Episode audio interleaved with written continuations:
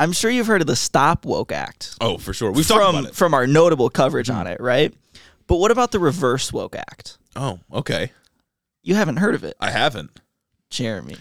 But I'm Jeremy, I'm, Jeremy, I'm Jeremy. already intrigued because I want to reverse the effects of the woke mind virus because I've been infected. I have a and, stake in this. And that's exactly what this bill aims to do. Okay. Basically, the bill introduced by uh, Florida State Senator uh, Blasey Ingoglia. oh, it sounds like a woke name. No fucking idea how to. Yeah, yeah. no idea if I'm pronouncing that This even legislation is needed. even near correctly, Introduce legislation that would mandate companies that cover like gender affirming care under their um like employer health plans yeah. to also cover detransitioner care because that's a huge issue right now. Would that not just be a part That's of? what I was thinking. that but like and what what got me with this is like I mean sure I guess. okay. Like I guess that would make sense. Like yeah, because there are some people that genuinely want to detransition for no like bad reasons. They don't become transphobic after. They're just like this isn't for me, so let me detransition. I mean, sure, but wouldn't I, I'm confused if it's gender affirming care? That would be Would gender affirming be to included? detransition. Right. Would it not just be included in, in what you're doing? That's that's what I, I mean. Obviously, this is just posturing, and we know that For this is sure, for posturing sure. based on the fucking quotes that she said. She said this quote: "Woke businesses need to be held accountable when offering to pay for gender affirming surgeries in other states such as California, because they are nothing more than political decisions masquerading as healthcare and human resource decisions." Holy shit. Yeah, it's it's it's rough out here. She also said some other shit about how um, woke companies are like essentially forcing their uh, employees to get gender affirming care to fill diversity quotas for the governor of California. What are they talking about? I don't know, Are they dog. just shadowboxing? Honestly, anybody can become a state senator at this point. That's what I'm if They're letting anybody into the if, state if house. you come to me and you say, "Yeah, I actually lost my state senate election," I'm gonna laugh at you. it, it's really funny to watch them try to do the detransitioner narrative because you can tell they really want to do it. Yeah. But they can't do it effectively because they have to use the same two people over and over. Exactly. Because there's so few detransitioners. they don't have a choice but to use the same people. And then everybody looking at that is like, yeah, okay, whatever. And like it's the same even person. Fewer detransitioners who are willing to tell their story Right. to forward anti-trans narratives. Like, Right. Some people are just like, yeah, actually, it wasn't for me. yeah, there's like one I can think of one person, I can't remember their name, but they just pop up on Fox News all the time. Uh, is it the dude from the "What Is a Woman" documentary? I don't remember. Maybe. I don't remember, but there's so few of them because, of course, the regret rate is super low Yeah, for these surgeries and for these treatments. Um, but yeah, I, I would assume that if you're getting within your healthcare package gender affirming care Mm. as a part of it, that detransition would count. Because that's also But we're not- affirming your gender. We're not operating in like logical empirical terms here. we're in Wonderland, or I guess uh, hell. I guess I- Hell? I, don't know.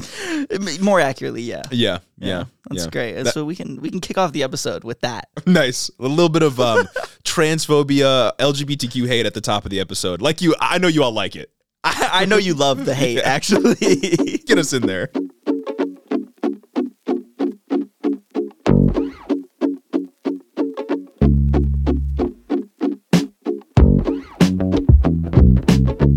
Welcome back to Head in the Office, everybody. Jeremy and Gage coming back at you. That's right. New episode, new week, Brand new. Same old us. We're not changing. That's so true. Never changing. Even when presented with um, empirical evidence to retort our positions, we're keeping them. We don't change. When presented with reality Mm-hmm. clear in front of my face, I'll simply turn the other way. Exactly. Well, I already have a world built in my head. Exactly. And I live in that world. I've already got a world and I have a brand Uh-huh. that's built upon that world that I've built in my Exactly. head, right? So if I were to change, the brand would have to change. I'm all for brand identity, brand cohesion. Uh-huh. Um, I love market synergy. Mm-hmm. Um, uh, I love just uh, uh, buzzwords. I mean, if like if you work for the State Department and you want to slide us a couple hundred thousand to push a narrative, I'm going to do it. yeah, if you work for um, any any three letter agency, any cor- any private corporation, yeah. I'm trying to make ends meet. if you work for anyone who has money, I'm not accountable I to don't want to get a real job. I'm not accountable to anybody but the marketplace. You know what I'm saying? Exactly. You know what I'm saying? Anyway, welcome back to the episode. Uh, welcome back to the show, everybody. Make sure, as always, I'm going to remind you all, become a patron. Get access Come to early on, episodes. do We've it. had a bunch of people join recently out of nowhere, and we're glad to see you. We're and happy it's you're been here. um the opposite of humbling, actually. Ma- Make yourself at home. Take off your shoes as we do. Can't track Ooh. mud and water outside. It's it's it's, it's wet outside. it's gross. Uh, so you know, make yourself at home. I'm glad you're here. If you're listening on Sunday or you know anytime before Wednesday, welcome to the show. I'm so glad. You're here. If you're here. listening Wednesday or post Wednesday, you're a Wednesday weenie. that's right. Uh, and something needs to change, and you can do that by becoming a You're patron. actively getting shit on by the right. by the news cycle. and you can support the show. You know, make it easier for us to make more content for you all. It's what we want to do. It's what you want. It's a it's a mutual symbiotic relationship. For sure. And um, I would implore you all to become a patron. But also, if you want to support the show, you can go to the YouTube, TikTok, Instagram, Twitter, Discord. It's all there in the description. Uh, Completely for free. completely for you. free. And if you want to support the show even more for free, you have the option to do that at Apple. I still, Apple Podcasts. I still want to see the pod up there on new and noteworthy. We'll get there one day. That's all I'm going to say. But if you want to support the show, leave a five star review. How many five stars re- reviews to do a couple of dudes need to get on new and noteworthy anyway? I don't We're know. almost at I don't 200. know because we got a lot. We got a lot. We got a lot, and I look at other podcasts, and I feel like the ratio listeners to to reviews is is a lot less than what we That's got. what I'm saying. That's what I'm saying. Dedicated fans. We do Um, have one five star review to read today. If you want to have your five star review read on the pod, go over to Apple Podcast, leave it. We'll read it. One dedicated Apple Mm-hmm. user That's right. whose review we're gonna read off right now. This one is uh it's from Angry Redditor 69. Subject line based. They say, I'm not really one to leave reviews on anything, but I'll make an exception for these guys. Living in Pennsylvania and working in public health in Ohio, smooth brain political takes are common. Head in the office is a must listen every week for me to ensure that I don't permanently lose brain cells. Thanks thanks for making current events bearable in a day and age where good news stories feel few and far between. Well, we don't got You're any good telling news me stories today. you're you're telling me. it's gonna feel even less prominent today. What can I say? Next, we got one review left on Instagram for all the all the Spotify listeners. Uh, we got five out of five stars by H. Brooke C. I found this podcast on TikTok two days ago, and I can't get enough. To have men around my age talking about politics that I agree with, especially since I live in Oklahoma, is a relief. I've also gotten my fiance to start listening, and he enjoys that it's not boring and there are many opportunities to laugh. Great work, and thank you. not boring, laughing, smart young men. What can I say? Opposite of humbling. Oh my God. Go, get out there, Y'all are- radicalize your friends, radicalize your significant others, radicalize your fiance. You know, the thing here is like uh, a lot of um, you know the people that start off low on the celebrity totem pole and eventually like skyrocket up. Yeah, You know what I'm saying? yeah. They get a lot of like fame and acclaim and they pop off. Uh, they lose a lot of their I don't know humility. So and uh, you're kind of incentivizing us to do that. If I become a bad person now, who's morally no, no, no, culpable? no, no, no. Basically, basically, what we're saying is like they they get up, they get to stardom, and they're like, oh my god, I, I don't know what to do. Like I'm maybe they they they grapple with it, Mm-hmm, and they wonder like, oh my goodness, am I a regular person? Or am I fucking better than you? Or my God. And eventually, they they they let their their humbleness shed. Yeah. While they're already in celebrity, what we're saying here is, um, we're gonna shed that before we get famous. It's gonna be worse when we get there. exactly. But it will be consistent and we Uh-huh. will have not lied to you. oh, exactly. So you'll know what to expect. Exactly. Just expect what we do now is gonna reach even higher magnitudes, and Yeah. you won't be surprised because we're telling you. For sure. I'm I'm manifesting it right now. Yeah, yeah. Um just the, the- all the all the money and it will change me. if if any of you, uh, you know, years down the line when we're making millions of dollars, Yeah. and we're basically like the new Fox News. Uh, just point everyone back to episode 86 or whatever we're at right now and say, well, they told us. They told us in the first 12 minutes of this episode that we, they knew. As I sit atop my fucking money throne, Mm-hmm. uh, and I'm signing my renewing my contract with Jeremy Boring at the Daily Wire. Just remember where this came from. As my class interests change, I would have to change. That's what I preach about now. Exactly. What structures, systems, so I- guys. if you want me to be consistent, that's where this is going. Sorry, guys. Sub to the Patreon. it's not our fault. It's not our fault. That- what, who am I to stop the endless tide of the universe? You know what I'm saying? Exactly. Uh, Precisely. I can't stand in the way. Precisely. Is that our uh, our only Instagram review? Yeah, that's our only Instagram right. review. I hope. Hope I didn't miss one. Well, I think it's time then uh, to get into the episode. We got a lot to talk about today. We're revisiting East Palestine, Ohio. We're going back. Always and forever. Uh, we also got to talk about Civil War Part Two. A little bit of Beyond Parody in there at Yeah. some point. Uh, we got elections to talk about, some actual election news, which is pretty fun. That's crazy. Real election news, not like just Nikki Haley, but um, like real election news that matters. Uh, but it'll be a um uh, a pretty well-rounded episode, and I think it's time to get into the news. Whose tagline is that? News that matters. Oh, probably some stupid person. I feel like it's like a Fox News thing. Maybe. And it just makes it like that news that's the news that doesn't matter. Yeah, exactly. Fox News doesn't matter. This is the Unlike news that matters. this, yeah, exactly. No, uh, we don't mean that in the copyrighted sense, though. if that is a copyrighted slogan, We're just saying like a common English phrase. you know what I'm saying? exactly. Let's get into the episode before we get sued. Uh, first, we got to visit East Palestine, Ohio, and I heard that it's uh, pronounced Palestine instead of Palestine. I, I guess. So we're dealing with the East Palestinians again, out of Ohio, of course. So, of course, uh, this is the third week in a row we've talked about this news story. Um, I'm not going to go through all the details again. Train derailment, vinyl chloride in the air, Cancer. animals dying, cancer, really bad. Norfolk Southern. You all can go back to previous episodes and listen to our recap if you want to recap of the I would events. encourage it. Exactly. We we did a. Uh, I would say we did a pretty good job. But we're back. We're back in uh, East Palestine, Ohio, because we're talking about optics today. Lots of um, debates online uh, and among prominent figures in the left and the right about the optics of this Mm-hmm. situation. And a little spoiler alert: it's all hypocrisy, not looking good. and incompetence all the way up and down. Let me set the stage for you all. So last week, as Joe Biden was on a visit to Ukraine, offering support in the war effort against uh, the invading Russian forces, Donald Trump was making a campaign visit in East Palestine, Ohio, which is, of course, again, the site of the recent train derailment that Biden has yet to really address to talk about at all. off the bat, and this is like this right here, pretty neutral framing because Uh-huh. this is exactly what happened, right? Like I'm not trying to spin this any kind of way. This is just about what you would find in any newspaper or whatever you're looking at. Really bad optics off rip. I, I totally agree. Like, really- really, really just- bad. He hasn't talked about it. Pete Buttigieg has barely talked about it, and the bit that Pete has talked about it was, "I'm actually not going to reverse the deregulation, and actually, if you want me to reverse the deregulation, let's ask Trump if he would. Oh like my that." god, yeah, I got that in here a little bit later, but w- yeah, we'll get to that. Now, the reasons that this is still in the news, there's really two of them, which I kind of just already mentioned. Um, the Biden admin hasn't really, up until this point, done much to address the problem. Mm-hmm. They might be doing something behind the scenes, but nothing publicly we've seen. And again, we're talking about optics. If if they're doing something behind the scenes, you would think that they'd want to say something about it, Uh-huh. Considering how huge of an issue this has become. Mm-hmm. Like you, you, you think that they just want to save face in some ways, considering that a lot of people care about this. And because, and this is the second reason, the number one, likely number one competitor for Joe Biden in 2024 is there, right? Yeah. Donald Trump did a campaign stop in East Palestine, Ohio. You would think that if Joe Biden wants to, one, make it seem as though he cares as the president of the United Uh-huh. States about this small town, and also two, wants to be able to make a salient message against Donald Trump, that you would be wanting to do something. which is something he ran on. Right. He ran on like a Main Street, not something Yeah. else, you know? Yeah, whatever it was. Uh, Main Street, not Wall Street. Main Street, not Big Street. So at the top of this, before we get into any real analysis of the optics or what's going on here, I want to firmly state that Democrats fumbled the ball really They're hard so on this situation. politics. Thi- like like I mean, this is really on Biden's administration here because he was the one that you know this is happening under Pete mm-hmm. Biden and Pete Buttigieg, et cetera. But they really did a bad job here. And again, they might be working on new regulations behind the scenes. I mean, that's like 50-50. They might unveil some, you know, bill that they want to push through Congress to greater regulate the um the the, the rail industry or whatever.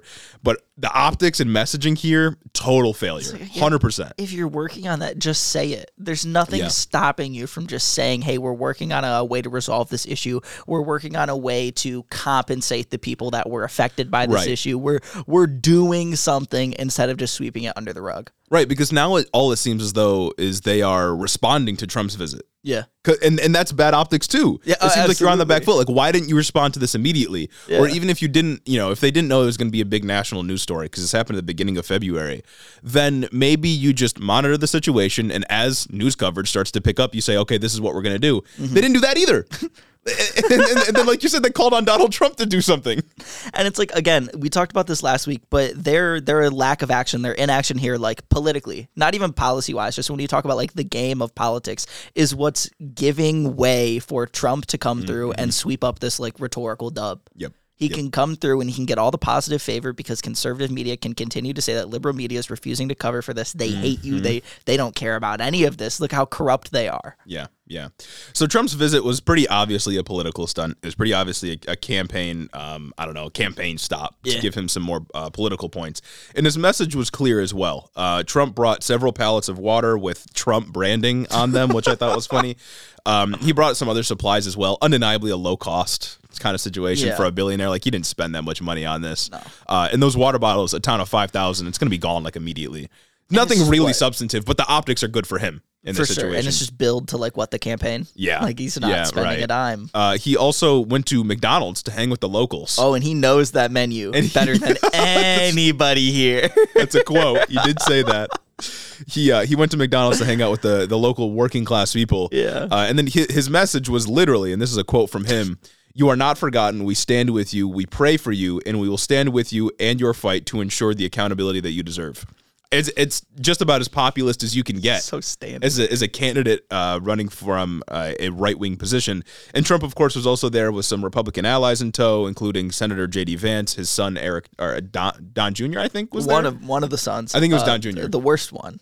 Yeah, I think Yeah. Don Jr. was there, so he had his um his little posse there, and then Trump's visit to East Palestine then prompted, I think, either the day after or a couple of days after, Pete Buttigieg finally made a visit to the town, uh, the small town, which seems like I said entirely like a reaction to Donald Trump, which is just So getting caught on the back foot. Incredibly disingenuous. Yeah.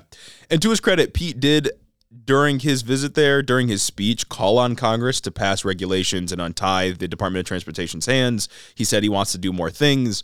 I assume some kind of uh, policy will be advanced in the next couple of weeks that will be stopped by the courts and never implemented. Yeah. But that's about the extent of, of what he had to say.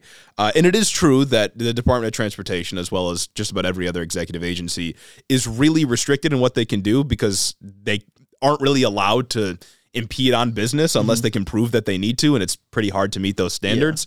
Um, but then, of course, he had the moment where he called on Trump to support new regulations, which in my mind just makes it seem as though one, you don't know what you're doing, and two, you think Trump would do a better job because you called on him to I, do it. I, I don't I don't. We tweeted about this earlier, like when the headline first broke. I just can't wrap my head around why Pete would ever think that that's a good idea. right. Like, Right. what what what are you trying to do? Even when I try to put myself in his headspace, I think like, okay, yeah, I'm gonna call out Trump so that he can say that his deregulation was bad.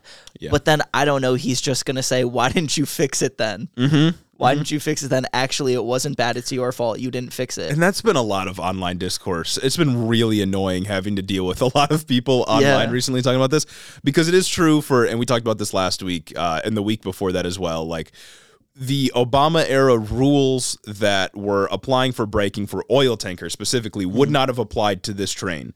But the argument that we were making that people seemingly lost in translation was that Trump could have extended those rules Yeah. to high hazardous materials like vinyl chloride to prevent this from happening because experts have said if they had the new electronic braking systems that this disaster could have been averted. Donald Trump didn't do that. In fact, he rolled back regulations not only for brakes but also inspections and all kinds of other things. Obama didn't do enough. And then you had Joe Biden breaking a strike for the rail unions for greater safety protections for not only the workers but the community as well. Our argument was that every president has failed Yeah. at thoroughly regulating the rail industry, especially Trump because he was responsible for rolling back regulation. and it's like It's a simple argument to follow. even in this situation, wh- why would Pete want to reach across the aisle to the like number Yeah. one political enemy here when they could just take it into their hands to sweep up a quick dub, Mm-hmm. which they're fucking incapable of doing. Yeah. Yeah, especially because it it had seemed like, at least to me, that for the entirety of Biden's presidency so far, their policy on Trump was to just kind of ignore him. Yeah. Right. To refer to him as the previous guy, the previous administration, and kind of move on. And I had been fine with that generally because Trump wasn't in the news as Yeah. much. And now when he's like, you know, kind of taking up a lot of space for this disaster that Pete just has to respond to because so many people are yelling at him at this point. Mm-hmm. He immediately is like, "Well, what would- what would- what would Trump even do here?" It's Yeah. like, come on, Yeah. dog. like you you you have the power to do it. And even if you don't, why are you saying, "Well, Trump should support this"? Then he's he, he's a citizen right now. I don't know. It's it's stupid. It's a really bad move. And it's like even like even like clips. It's just so fucking funny the clip of him walking into the McDonald's and being like, "Oh yeah, I know this menu better than anyone else back. in here knows this menu," because it's like it's weirdly charming. Yeah. You know what I Yeah, mean? Like it's like funny. It's like a like a humanizing moment for Donald Trump and Pete Buttigieg is not getting any of that. Joe Biden isn't getting any of that. They're just letting them sweep up these dubs. It, it, it makes it gives Trump a greater proximity to working class people. Well, it's like I thought they did a pretty good job when that big storm hit Florida, right? And Yeah. Ron DeSantis was there, and Joe Biden was also there. Yeah, and that they was got great. all of those pictures of Ron looking like an idiot, Uh-huh. and Joe Biden hanging out with the dude that said Florida cracker on his shirt. that that they handled that pretty well. I, no complaints from me for what the Biden administration did. They made Ron look dumb, and this like they just they didn't handle it at all. I don't know why they can't see, especially when this is like it feels like a bigger story. Maybe it's recency bias. Yeah. But this feels like it's a bigger story and a longer story than what that was. Yeah, well, for sure, and it also I think uh, this would doing something about this requires them to resist the rail lobby's wants and desires. Yeah. which I don't think Pete Buttigieg and Joe Biden are really equipped to do, nor that do they even want to do. Yeah, nobody's honestly. for big tropical storm. So Right, right. There's, yeah, there's no like institutional economic power that is pushing storms to happen exactly. for profit. Uh, Hurricane Sandy isn't coming through and funding these politicians. so I, I right. guess, yeah. Yeah. Um, also, Biden just recently returned from Ukraine a couple of days ago, as of recording today on Sunday, February 26th. Uh, he said, and this is absurd. he said that he has no plans to visit East Palestine, Ohio. Brother. Um, even though it's been three weeks as of today since the disaster, probably about four weeks by the time you're listening to this, if you're a Wednesday weenie. Um, and there's also been a lot of takes um, that are because like Biden's giving up the optics game here, like saying you're not going to Yeah. go is you're just you're forfeiting Yeah. the game. Um, and a lot of people right off the back of that have said, "Oh, well, Biden's pledging billions of dollars to Ukraine, but none to East Palestine," and it's like obviously we recognize that this argument is really fucking stupid because you can do both at the same time and republicans Mm-hmm. are, are, are usually the ones that are against relief funding for states Yeah. um, but Biden is giving this this kind of argument room to grow because he, he he was in Ukraine. He just came back from Ukraine, and then he's saying, "Yeah, I'm not going." And the Ukraine thing in of itself is like because like from Biden's position, he's trying to govern as like a centrist, right? Oh, for like sure. he's trying to reach across the aisle and get Republican votes in hopes to beat out whoever the next Republican candidate is if he announces, and that's how he ran his campaign in 2020. Yeah, It's an optical loss already to like visit Ukraine with the way that Republican, but like from a Republican, Sure, a yeah. conservative's uh, like standpoint, I understand why he did it. I get it, but it's a double optical loss to visit Ukraine while Trump is visiting East Palestine, and it's a triple optical loss to do all that while coming back and saying I'm not going to East Palestine. yeah, and I know the EPA has announced a couple of things that they're like requiring Norfolk Southern to do. Of course, this also might get held up in court, Yeah. might not actually go through. But yeah, with, with the Ukraine thing, it's like. I'm sure that Biden and his team were planning this months in advance. Mm-hmm. I'm sure this has taken a lot of planning because it was a secret trip that nobody knew about until he was actually there. And they also had to, at least in some way, communicate with Russian authorities to ensure the president didn't like accidentally get Didn't hit get by a missile. Otherwise, we'd be in World War Three. So there, there's a lot going into this, a lot of logistics. But at the same time, it's like the war, the situation in Ukraine, obviously really bad, obviously a pressing geopolitical matter. But there's no reason right now that he had to go. You know what I mean? Like he could have canceled the trip, rescheduled it, figured it out again, and addressed this problem because it's a domestic issue that's going to matter not only for reelection chances, but also because we nuked a small town of 5,000 people. Literally, Like, literally. y- you didn't have to. And I'm not against Joe Biden visiting Ukraine, but this seems in a way more important for his for domestic matters at the very least. Because so much of what shapes like policy and campaigns and how people are elected isn't what's necessarily like happening. Um, it's the perception of what's happening. Like we Mm-hmm. See it a lot when we talk about like crime legislation. A couple weeks ago, we talked about new polling that suggests that people's perception of crime is that it's the highest it's ever been. Yeah. When that is just objectively untrue.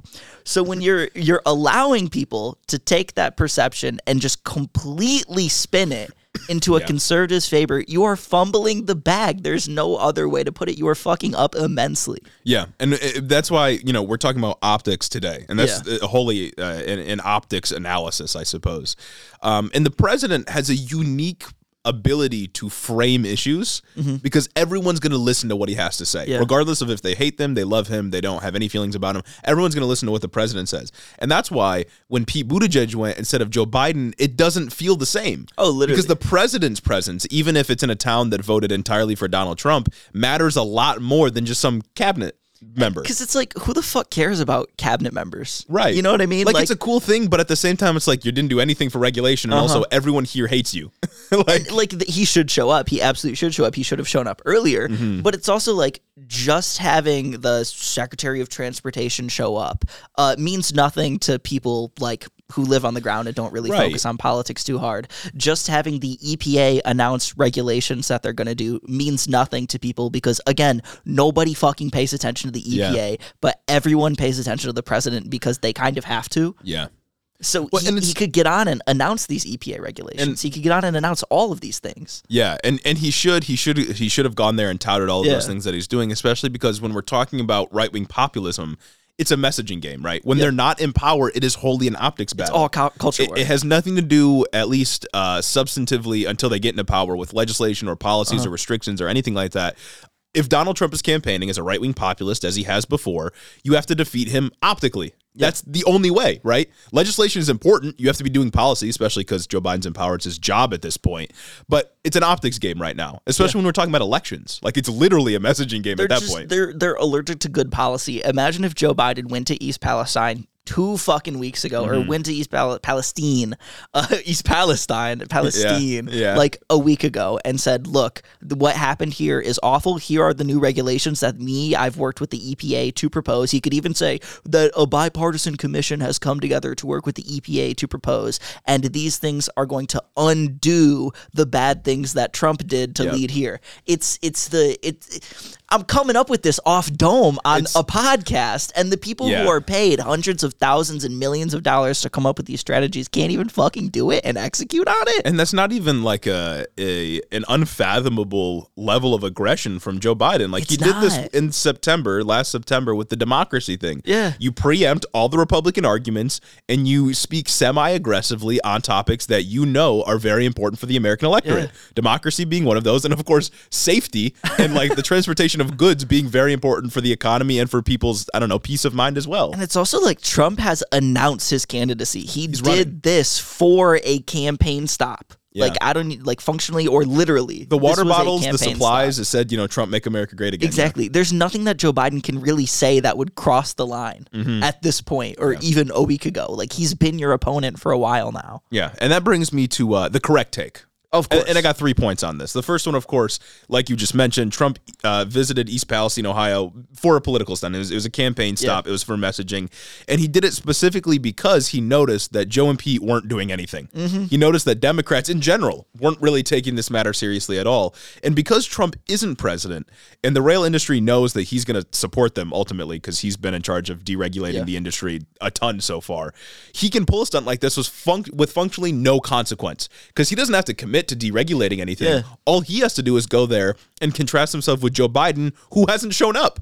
That's all Trump has to do to get a, a political dub out of this. Doesn't have to announce support for really anything. The rail industry knows that he's not going to regulate them any further. So all he has to do is show up and, and be Trump. And he did that. Yeah, just lie, be a little charismatic in the process. And of course, the second one, as we've already mentioned, is that Pete and Joe should have been there literally as soon as the it wasn't cancerous to be in the Yeah, area. as soon as the evacuation was lifted. Yeah, as soon as he didn't have to wear a hazmat suit to step into East Yeah. Palestine, Ohio, he should have been there. Again, doesn't matter if they couldn't make any promises for regulation, just the mere act of being there and saying, like, we're here for you, we're getting supplies for you, we're going to fight for greater regulation so this never happens to any community again. That's all you got to do to win the optical. And that's battle. the other thing because it would have been such an optical dub if, as soon as the evacuation order lifted and the EPA said, actually, it's safe to come here, if the president of the United States went there and said, look, it's safe, I'm here, Mm-hmm.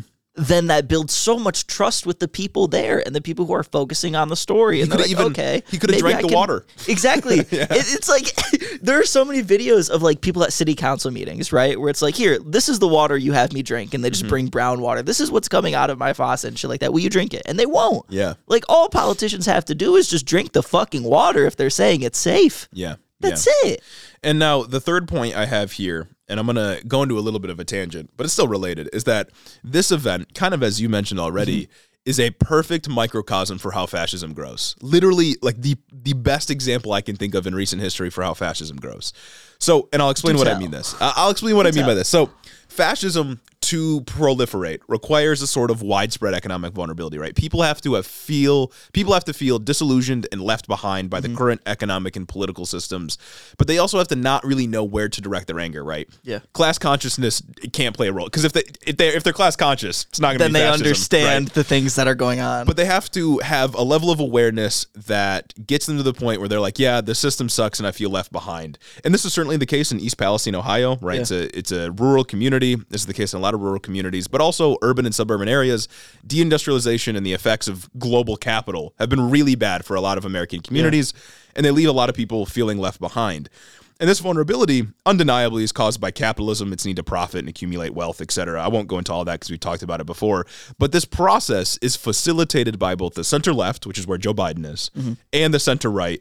And so, you know, Pete, Pete Buttigieg, Joe Biden, they fall into this group.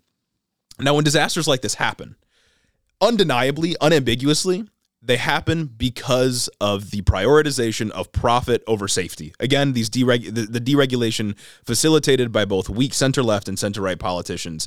And this gives room for far right authoritarians like Donald Trump, fascists, populist, however you want to call them, to come in and say, look, they're leaving you behind and I can be the one that saves you. And they usually blame it on things like, you know, immigrants, uh, liberal elites, trans people, Jewish people, etc. And of course, people like Trump and the far right populists are usually either in favor or already did deregulate a lot of industries that uh, caused a lot of the vulnerability people are feeling. But as long as they can go in and act as though they're in support of helping these people or act as though they will be a beacon for the disillusionment that a lot of people are feeling, uh, they're able to win the messaging game. And the success of these fascists like Donald Trump depends wholly on the incompetence of center left, center right politicians like Joe Biden. Because again, if Biden had immediately visited, provided supplies, unveiled new regulations, etc., Trump would have had to contrast himself to Joe Biden by saying, I support the rail industry. Because that's all that populists care about. They have to draw contrast with the systems that are making people feel disillusioned. Otherwise, they have no policy platform. But instead, Joe Biden and liberals,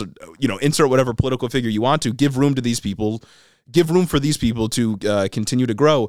And these politicians like Joe Biden just aren't equipped to handle these problems because they're wholly subservient to the capitalist system. Absolutely. And, and they're wholly subservient to industries like the rail industry. So to me, this this disaster in East Palestine just perfectly encapsulates how fascism has grown in this country. It is the liberal tendency to just ignore disillusionment with the system and the real material suffering people are having. Mm-hmm. And it gives room for people like Trump and other fascists to rise to power saying, I will support you. And it's actually the fault of immigrants or Jewish people or liberal elites or whatever it may be. Yeah, part of like the key here is there's no real policy prescription coming through from the right when they talk about these things. Like what what is Trump saying he's gonna do if he were to win re-election when he goes and visits East Palestine? Yeah. He's not saying anything. He's talking about a vague, like otherized enemy. Yeah. Right. That's that's that's all it is. There's no policy. There's no actually. Yeah, maybe we should regulate the railroad. It's, we're gonna regulate all the railroads. All the railroad companies are gonna feel it. Yeah. Marxist Leninist Trump coming through.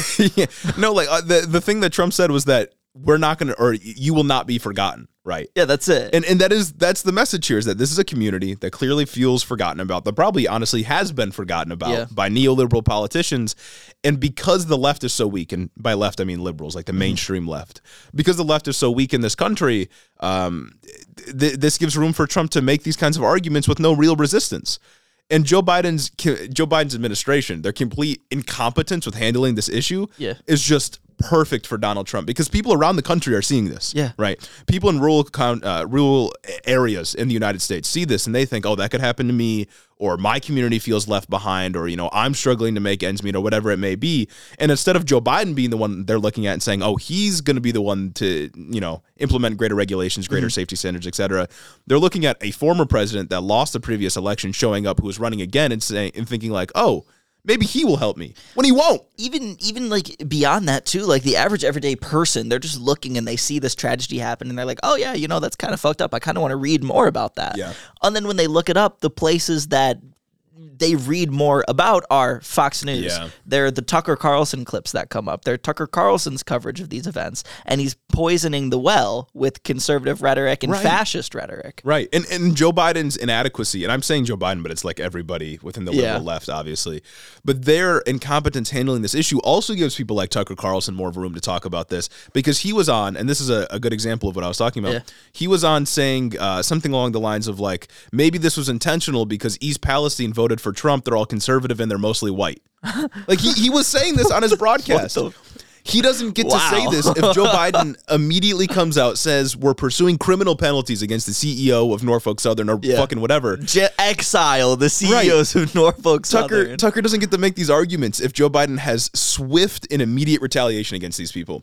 But liberals just aren't equipped to do this. They, No, they just not at all. can't. They're, They're they're, they're in a position where they can't do anything Yeah. because again, as we see him, Joe Biden will capitulate to the railroads. He's Yes. beholden to the railroad CEOs. Yeah. So what does he do? he can't piss them off because he likes them and he's friends with them, and he doesn't want to piss conservatives off because he likes them and he's Uh-huh. friends with them. Yeah, and there's no real structural incentive to go against them because Yeah. they help liberals get elected. And even when they're not elective, they get to hold their moral high ground and they Yeah. get to sit there and be like, God, we're not those other guys. It's really bad when those other guys are in power, isn't it? Yeah, and this is another reason, uh, and we haven't talked about this a ton, but there's another reason why the system itself is very skewed against leftists like us, like Yeah. socialists ac- actually rising to power, because fascists like Donald Trump won't really do anything to hurt the bottom line for these companies. Oh, yeah. but we would, which is why the entire system is wired to resist us and accept fascists as they rise to power. Right? You'll notice that there's not any real structural push against Donald Trump rising to power. No. There hasn't been any criminal charges imposed against him for inciting an insurrection against the government, although that might happen at some point, but I doubt it. Yeah.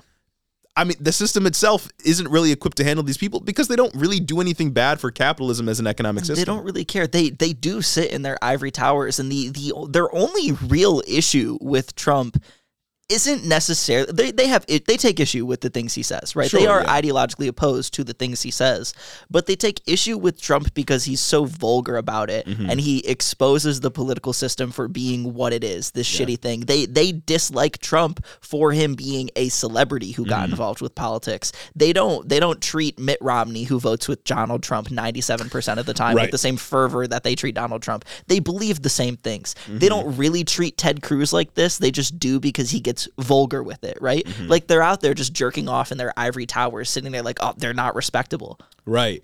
And it's that kind of liberal obsession with institutions and civility that is really dangerous. it's the sanctity of these walls yeah, you know because- well, and they say all that stuff like sanctity of these walls. This and in the books they write, they describe a hallway for like three pages.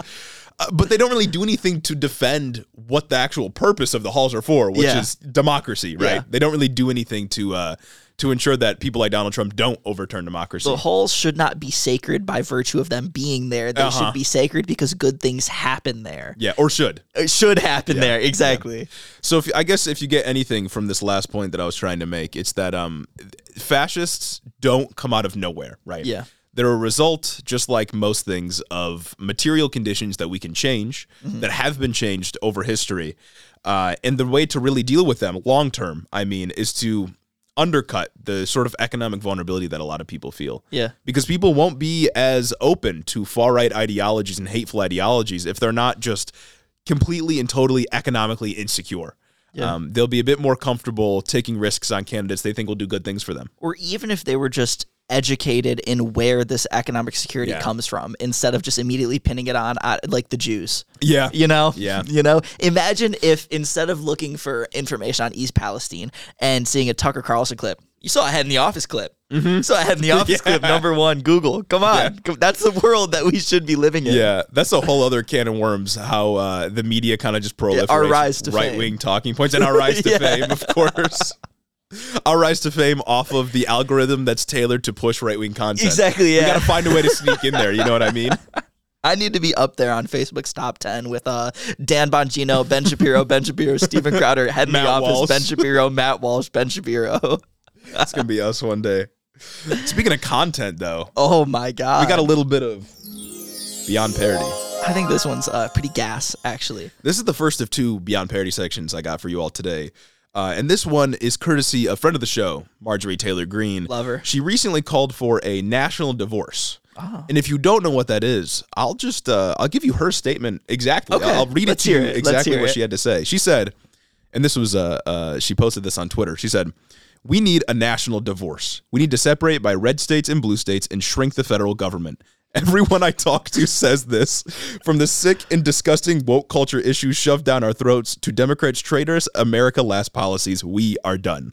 So it seems like she's calling for Civil War Part Two uh, because the South did so well the last time. Yeah, I, ironically, uh, the the the people who tout themselves as the party of Lincoln are the ones advocating for seceding from the Union. Right, like it's it's it's, it's unclear what she means here because like it seems like she's calling for a civil war, but of course there is no state that's just decidedly conservative Yeah. or decidedly liberal. Like there's lots of millions of conservatives in California, and her own state of Georgia has two Democratic senators. Exactly. So I don't really know what she means by red and blue states. Um, Because it's like, sure, it like sounds like it. and I I would love it. I would love it if Ron DeSantis left. I'd love it if Lauren Boebert and Marjorie Taylor Greene left. Yeah. I'd love it if Rick Scott left, right? But I also recognize that there are a lot of regular people who have never done anything wrong living in these states, and I don't want them to be subject to worse conditions. Right, right. uh, and, and my second point is that if we're just talking economically, Yeah. red states couldn't exist on their own. Oh, Blue absolutely states not. carry the union economically. Are you kidding? California's like, oh God, what's Sixth the largest seventh largest economy? economy in the Something world? like. Yeah, like if red states are left on their own, they're they're like the poorest country they're in the fucked. world. Imagine West Virginia by itself. Yeah. God. And now, third, uh, it's easy to to push this away as a sort of dumb thing Marjorie Taylor Greene is just saying on the timeline. yeah. But the reason I point this out and the reason I think it's interesting is because a lot, or very few actually, of her GOP colleagues have pushed back against this when asked, even by reporters. And I think it's notable because to me, this is just her saying, I want an ethno state. like th- this is what it is, right? Because, or, or I guess you could say states without wokeness, which just means no trans people, black people, immigrants, etc. Because who who votes Republican? It's white people that vote Republican in this country for the most part. Their base is is white people. When you say I only I want red states to be separated from blue states, you're saying I want an ethno state. Yeah. I don't know any other way that could be And interpreted. it's also like when you say we need to separate red states from blue states and shrink the federal government, Mm-hmm. you're not talking about shrinking the federal government when it comes to, I don't know, brutalizing immigrants at the border. You're actually calling for an expansion of the federal government in Uh-huh. certain aspects, but you just want your business friends to be able to have more freedom to, uh, I don't know. Oh, let's actually, um, shrink the federal government by shrinking the minimum wage. right, right. Well, and it's like uh, like like you say, there's no real peaceful way to go Yeah. about. Like, how do you have a peace, peaceful ethno state in the United States, where a lot of states are very, very diverse, especially red ones in the South are pretty diverse places. Um, some of the most diverse places, like just like by states. If you look at the um, oh god, what is it? I forget exactly what it's called. But if you look at um, demographic maps Mm-hmm. in the United States, you see that a lot of uh concentrated areas of uh of uh, uh Like black, black people, families, yeah, yeah. of black families Yeah. are where the um cotton plantations used to be. yeah, Like it, it maps onto the soil because that's where cotton, cotton plantations used to be, and they've never had the ability to really move out of those states, or they have roots in those states. and like the way she says this low key seems exactly like an argument someone would make during the Civil War. Yeah. Like we need to separate slave states and non-slave states from the Union and, and decrease the power of the federal government. Like Yeah. it's, it's the Yeah. exact same.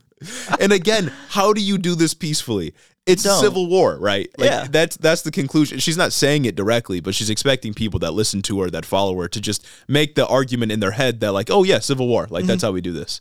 We separate from the union, red state from blue state, uh, white people from black people. Like that's how we. anyway, that's the recent take from Marjorie Taylor Greene. Uh, She just she just can't keep herself out of the spotlight. let us know what you all are gonna do to survive the civil war. Um, True. If you're in a red state, let me know how you're getting out. Oh, If you're in a blue state, um, I, I guess you won. That's a good spawn point, true. or wherever you're at. You know what I True. mean? Uh, if you're in a red state, um, I guess we'll smuggle you out. yeah. Oh yeah. we'll be the ones doing that. exactly. It'll be the Underground Railroad sponsored by Hiddo. Exactly. We're gonna get every, everyone that wants to get out is getting out. We're gonna save you. One more One more. beyond parody section. I love it.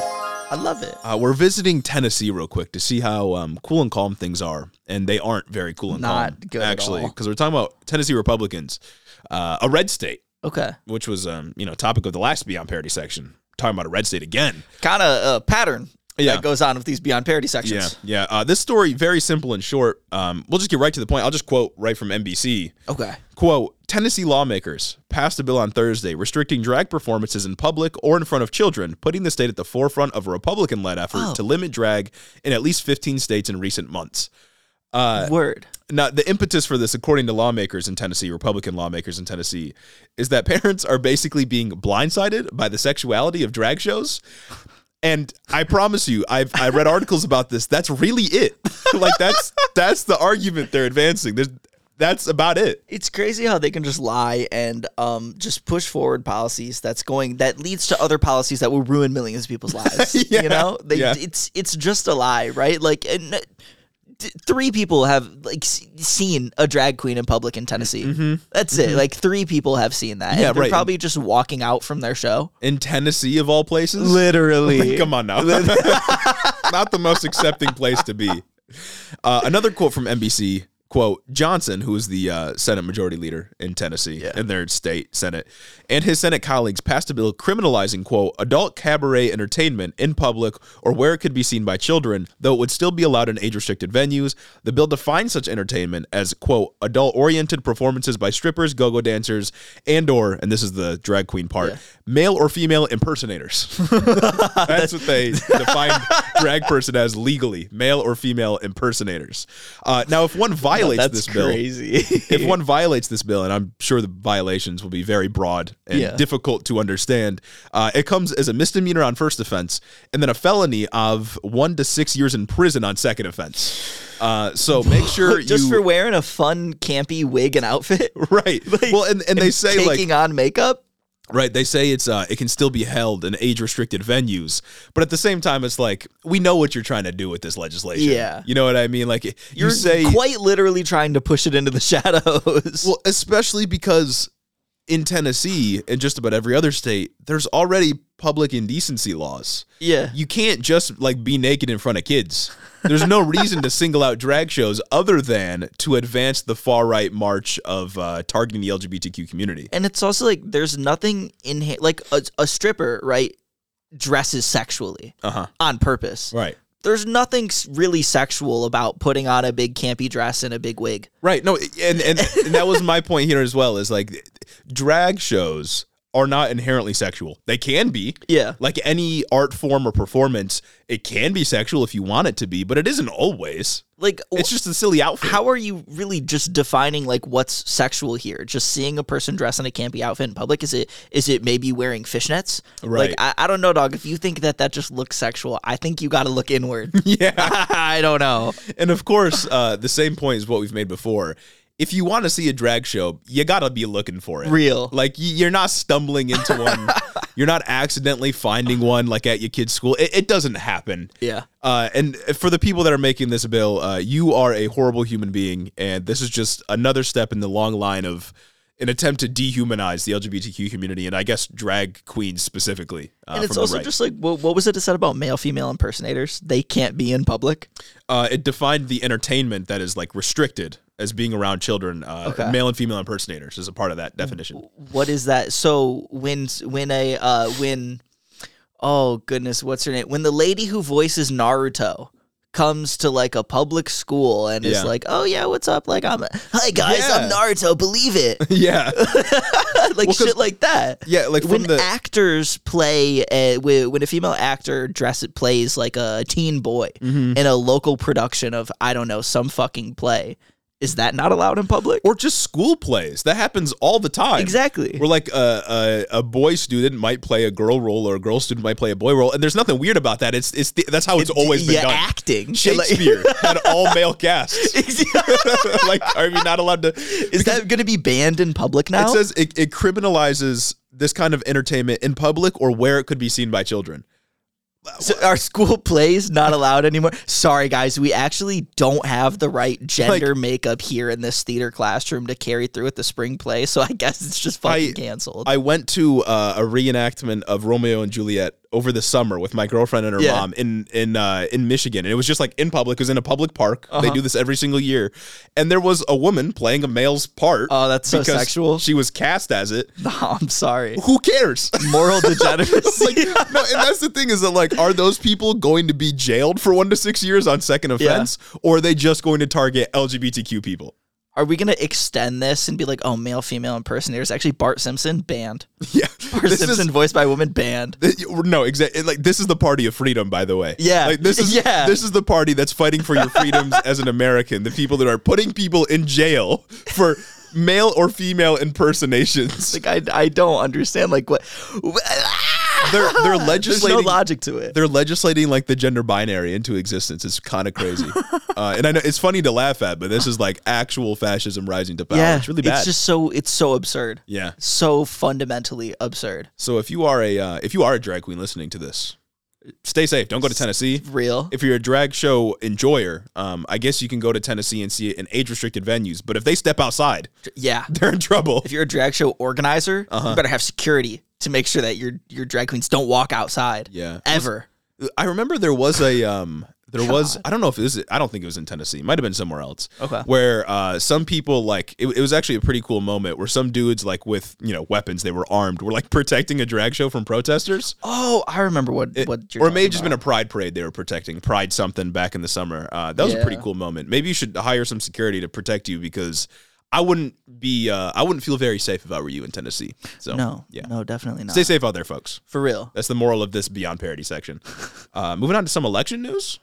We could. There's there's another story that this reminded me of though. I don't have the exact details of it, but I just looked it up to confirm. But uh, Nebraska is just uh, just put forth a bill, I think, in their state house to just ban gender affirming care for minors. Oh, great! So kind of a, a neat continuation of the last bit of information. I feel like I might have seen that. Uh, There's a it- couple other states trying to do it too. Christ, it's literally the uh, "I'm going to get you to unalive yourself" bill. That's that's what that is. Mm-hmm. Uh, because again, we know that gender affirming care for minors, and it's not surgery; it's just gender affirming care. You know, helping people, behavioral therapy, that kind of thing. We know that lowers suicidality rates. Yeah. Uh, and taking that away is literally just, I want you to kill yourself. Just again, staring reality, staring you in the face, and Yep. Turning the other way. because you know we have developed over time as a human. We've had science for like 500 years. You know what I'm saying? Yeah, like, it's pretty cool. We've had science for a while. Uh, we've had the scientific method for a while. The Yeah. Enlightenment, I was a fan. Uh, me personally, uh, I don't want to go back to when we just refused any evidence that was shown to our face, and we put Yeah. people in jail for like defiling the church or whatever. Yeah, I don't Bad think we idea. should go back to like witch trials, uh, werewolf trials in France, which were something that I didn't know happened, but that happened, I guess. Yeah, um, bad idea in my mind. I think so. Yeah, no, I would I not think be so. in favor of that. Um, Nebraska L, Tennessee L. Had to sliver that little bit of depressing news in there for our Nebraska listeners. Uh, if you want some not depressing news, Michigan's working on a ton of legislation that's pretty cool. Oh, for real? They got some gun legislation coming up, obviously in the wake of Yep. the MSU shooting, but also because there's a Democratic trifecta, Yeah. uh, they've got the ability to pass some pretty cool stuff. There's lots of stuff coming up. We might cover that soon. oh, nice. They should pass the um uh the beep railroad executives bill. Nah, bro, Uh, before we get put on a watch list, real, real, It's time I mean, jail railroad, Railroad executives. Sorry, that beep kind of the washer went off. You know what I'm saying? It just came out of nowhere. Uh, time for some 2024 election news. That's right. we got to talk about the presidential election We're first. getting very into it. And surprisingly, to my surprise, we're starting off on the Democratic side of things because we have a contender running against Joe Biden in the 2024 elections. Wow. And that is Marianne Williamson. For those of you that don't remember, Marianne Williamson, she ran in 2020. She was one of the like 20 different candidates on stage. Yeah. Uh, she's an author. She's been involved in politics before, but kind of on the edges. Never, I don't think she's ever held elected office before, but she ran for president before, got her name out on the national spotlight, and she's uh she said she's running again. She's gonna have a formal announcement in March, but she was recently in an interview where she said she plans to run again in 2024. Uh-huh. Yeah, apparently she's she's a she's an author, a self help author Mm-hmm. who is like adjacently related to politics. I think because of her 2020 run. Yeah. So yeah. uh, that's cool, I guess. And now her goal here is obviously I, she's pretty much said in the past that she doesn't think that she's going to win, right? She didn't think she was going to win in 2020. Yeah. But her goal was to pull everyone on the stage further to the left, which I'm generally in support of. She's not like a socialist or anything. I think she's just kind of like a social democrat, somewhere between there and like Bernie Uh-huh. So, Sanders. way more left than uh, Joe Biden is. Right. And so I think her goal is to, if she can get on a debate stage, if the DNC doesn't just snub her out, um, her goal is probably going to be to get Joe Biden to move further left on as many things as she can, um, which in my mind is good because uh, more left policies are moral. They're pretty good. They help people. Yes. Um, and also they're popular amongst the electorate Ah. uh, when they can be articulated correctly. So if she makes Biden take on more left positions, I'm generally in favor. For real. And that's about what Bernie did as well. Uh, he basically single handedly over the last decade or so has pulled Democrats further to the left. Mm-hmm. Uh, Medicare for all is mainstream now. Fifteen dollar minimum wage is mainstream, although it hasn't passed. Uh, Pretty much all the good things. Yeah, has All been pushed by things. Bernie and the left. Um, so that's pretty cool. There is though some evidence to suggest, and this is a small sample size because there's only been so many presidential elections, but there is some evidence to suggest that when incumbents like Joe Biden run against a primary challenge as they're the incumbent, it actually hurts their chances of winning in a general election. We can assume Joe Biden's gonna mean, win I a primary. Yes, I can see it. Yeah. we can assume Joe Biden's gonna win a primary. Um, that's most likely. Um, but I guess you know he might come out not unscathed uh, after a primary challenge with yeah, Marianne maybe Williamson. to the three moderates watching, it looks bad. Yeah, like the primary made Joe Biden look bad, and they decided I'm going to vote for Trump now. right. And again, small sample size. Very, very rarely is a president. Is there an attempted primary challenge from a president because they never win? Yeah. Um, but the the most notable one I can think of is Gerald Ford when he lost to Jimmy Carter. Ronald Reagan ran against Mm-hmm. him in the primary before that, and then he lost. Um, but again, there's so many confounding variables that there's no there's no equation we can work out to say like, oh, Marianne Williamson will take away this percentage from Joe Biden. Uh-huh. We'll have to see. It's too far out. Generally, I support her getting into the mix. I think it'll make things interesting from a content perspective at the very least. Absolutely, and that's what I'm uh, mostly here for. That's right. Content. That's right. That's so I can't wait for DeSantis to drop his run because Trump's been dropping little little nuggets Mm-hmm. on Truth Social, just throwing jabs at Ron DeSantis. Yeah. And I can't wait for him to announce a real run so that Trump can just go full throttle. Oh like, my he- God. He, already dropped that one picture. I don't know if it was real or not, but he like posted a picture on Truth Social of I guess Ron DeSantis used to be a teacher of him like drinking with his underage female students. Mm. No way. You didn't hear about this? No, that's not. That's a beyond parody section. Oh, absolutely. Put the whimsy up. Put the, put the whimsy up. crazy. Yeah, apparently, like uh, a picture was going around Twitter. I want to say like a week and a half, two weeks ago, of Ron DeSantis. Uh, I guess someone who was allegedly Ron DeSantis with two female minors. Uh, with alcohol, like in allegedly with alcohol in their hands, red solo cups, shit like that, and he was like their teacher or something. I don't know if it's true. No way. But Trump was posting about it on Truth Social, and a couple other people were posting about it. It's gotta be. It's gotta be. Uh, fucking the thing that they did with like Jeffrey Epstein or Ghislaine Maxwell, and they photoshopped that one dude in. You know what I'm talking about? Oh, yeah, yeah, It's yeah. gotta be that. Like, there's no So funny, dude. chance. That would be so funny. No, oh, that's so funny. I can't wait till Ron DeSantis or uh, Donald Trump starts calling Ron DeSantis Meatball Ron. I want that. you haven't heard that? No. I want this name to stick really badly. Um, Chapo Trap House has been ta- uh, Chapo Trap House has been talking Uh-huh. about it, um, and I think Trump has said it like once or twice, but he walked it back. He's like, "Oh, I'm not going to say that. It's mean." But of course, Ron DeSantis is Italian. Uh, he's a pretty round guy. Meatball Ron is gas. That's all I'm gonna say. Meatball Ron I'm is waiting. hilarious. I'm waiting for Donald Trump to get on, get back on Twitter. Uh-huh. One, and then his first tweet back is actually, um, I here I am. Uh, I I further don't like Meatball Ron. He has gay voice. Please, bro. like that's Trump's first tweet back. Ron DeSanctimonious is bad. Okay, Yeah. not his best work. It's no Sleepy It's Joe. funny. It's like kind of funny, just like it's words. You right? know, it's It- like oh, but it's it's not Sleepy Joe. You know it what does I mean? have a ring to it. Meatball Ron, that is heat. Meatball that might Ron has gay work. voice. That's a good tweet. Might be his his best work right there. We need Meatball Ron. You can't win an election if you're called Meatball Ron, bro. Come on. That's just hilarious. Imagine the, the the AI deepfake videos that have been going crazy on TikTok of Oh. the presidents, and then you have uh, shut up. Uh, let me be clear. Uh, shut up, Meatball Ron. It'd be over. You could never run for public office ever it's, again. it's Obama, Joe Biden, and Trump, and Ron DeSantis playing COD Zombies, trying to get the trying to get an Easter egg done on Buried. And so, uh, let me be clear, Meatball Ron. I need you to not kill the crawler. no, dog. If we could get if we could get Meatball Ron to be a household name, oh my god! Like you would have to just quit politics. I think that's our goal right now. Yeah. We have we have forty four thousand TikTok followers that we need to leverage. Yeah. If you're watching this video right now, spam Meatball Ron in the comment section. Hashtag Meatball Ron. Let's get it trending. Please, that'd be so good. Switching now to the uh, GOP side of things, though, Yeah. Republican Senator from South Carolina Tim Scott seems to be flirting with the idea of running for president in the primary. He hasn't formally announced his candidacy, and I wouldn't be surprised if you guys have no idea who this person is. uh he seems to want to be like a civility unity type candidate. Um, nothing really that crazy. He was in Iowa recently, though, which is why people are thinking that he's going to announce. And he said, "quote I see a future where common sense has rebuilt common ground, where we've created real unity, but not by com- not by compromising away our conservatism, but by winning converts, where our movement can once again carry 49 states in the popular vote.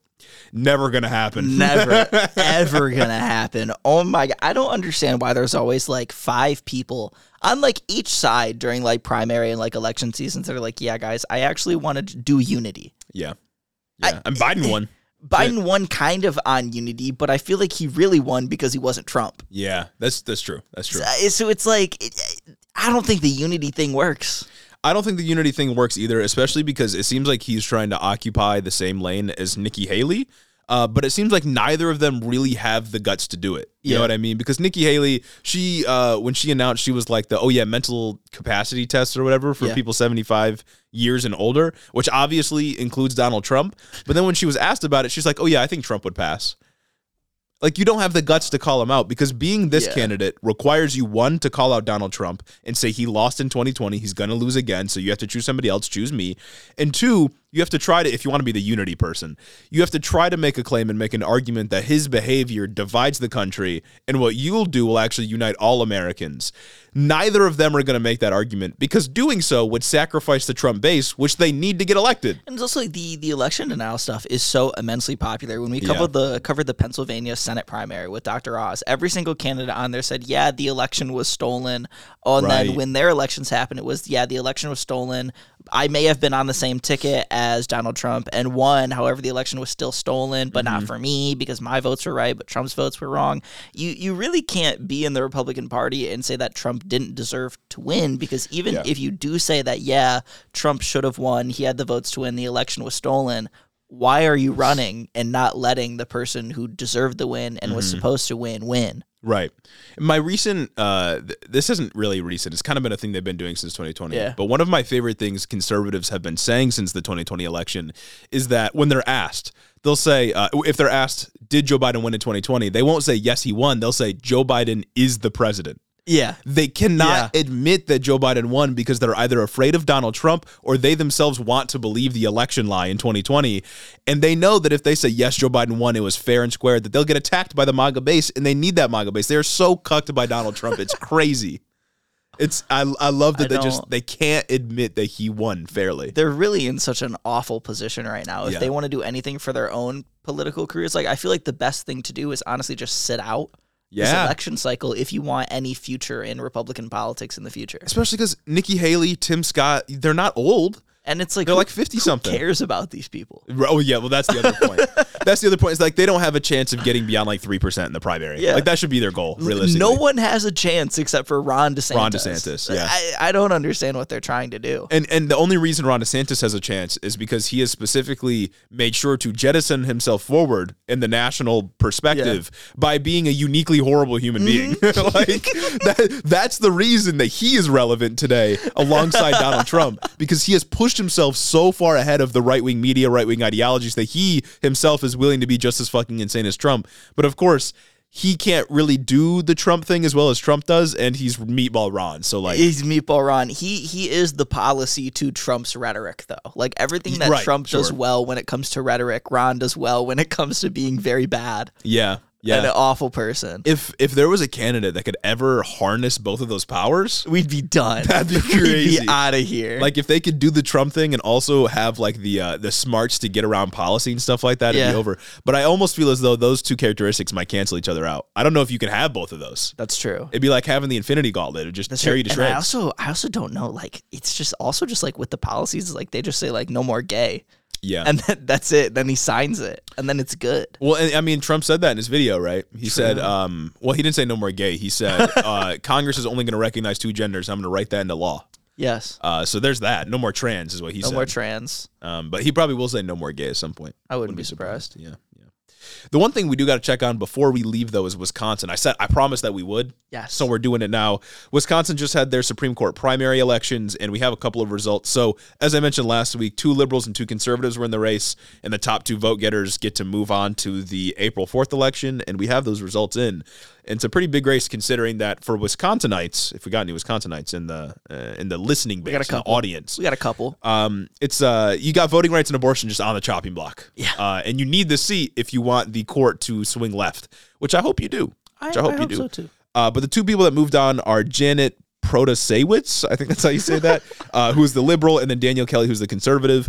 Uh, it's interesting to note here, and the reason why I'm including it again in the show notes because is because um, Janet, however you say her last name, received- P. yeah, Jenny P, pushing she, P. She received more votes as an individual candidate than both of the conservatives on the ticket did combined, which I would think puts her in a pretty uh, good position to win come Yeah. April fourth. Hopefully, I would hope so. Yeah. hopefully. It, it just means generally that more liberals turned out to vote in this primary than did conservatives, and if they can maintain that heat going into April, uh, seems like you might get uh, the Supreme Court on your side, which is very important, uh, So not only for As, abortion rights, as we've course, covered nationally, very important. but because from what I've seen, the Wisconsin state map with the districts Yeah. is torn to shreds. It's really bad. Oh, really? and especially really with a bad decision coming from Moore v. Harper soon. Oh, yeah. Just anticipating a bad one. Yeah, we're gonna just need to go state by state and make sure we can, you know, hold democracy together. Yeah, together. those decisions come out soon, don't they?